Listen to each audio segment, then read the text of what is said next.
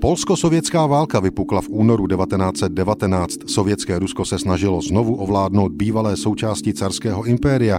Poláci zase toužili po znovu získání částí území Ukrajiny a Běloruska. V půli srpna 1920 už rudá armáda stála před Varšavou. Právě tehdy ale došlo k téměř zázračnému obratu, který se nezastavil ani v říjnu. Poláci bolševiky doslova hnali už dávno na jejich území. Sto let staré lidové noviny ze 4. října 1920 o tom také píší, citují polské komuniké z bojiště. Stíhajíce zbytky sovětské armády překročili naše oddíly řeku Serneč a zmocnili se Novogrodku. Jižně od Pripětu pronásleduje naše jízda ustupujícího nepřítele. Minulého týdne byl nepřítel těsně u Bělostoku, Brestu Litevského, Zamošče a Lvova.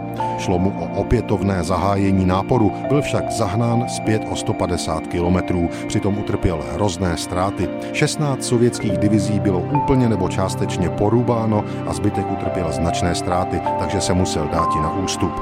To bylo ranní vydání Lidových novin ze 4. října 1920. V odpoledním už stojí toto.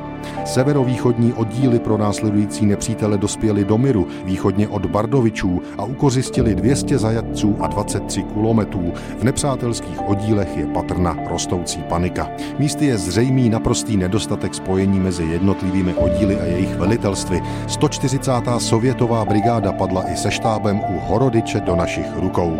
To byly zprávy z bojiště. Ve sto let starých lidovkách ale čteme i související informace. Bolševici ve velké tísni, volání po míru. Známá anglická agitátorka Sylvia Panghurstová, navrátivší se z Ruska, potvrzuje podle časopisu Lloyd News, že bolševický režim na Rusi je ve velké tísni, šíří se stávkové hnutí, na mnoha místech byly nepokoje. V Petrohradě prý bylo zastřeleno několik komunistů. Obyvatelstvo žádá okamžité sjednání míru. Trocký byl prý zraněn a Buděný postaven před válečný soud. Dnes už víme, že sovětský režim se nakonec udržel, musel ale s Polskem nakonec podepsat pro sebe nevýhodnou mírovou smlouvu. 4. října 1920 k podepsání příměří scházelo ještě 8 dní.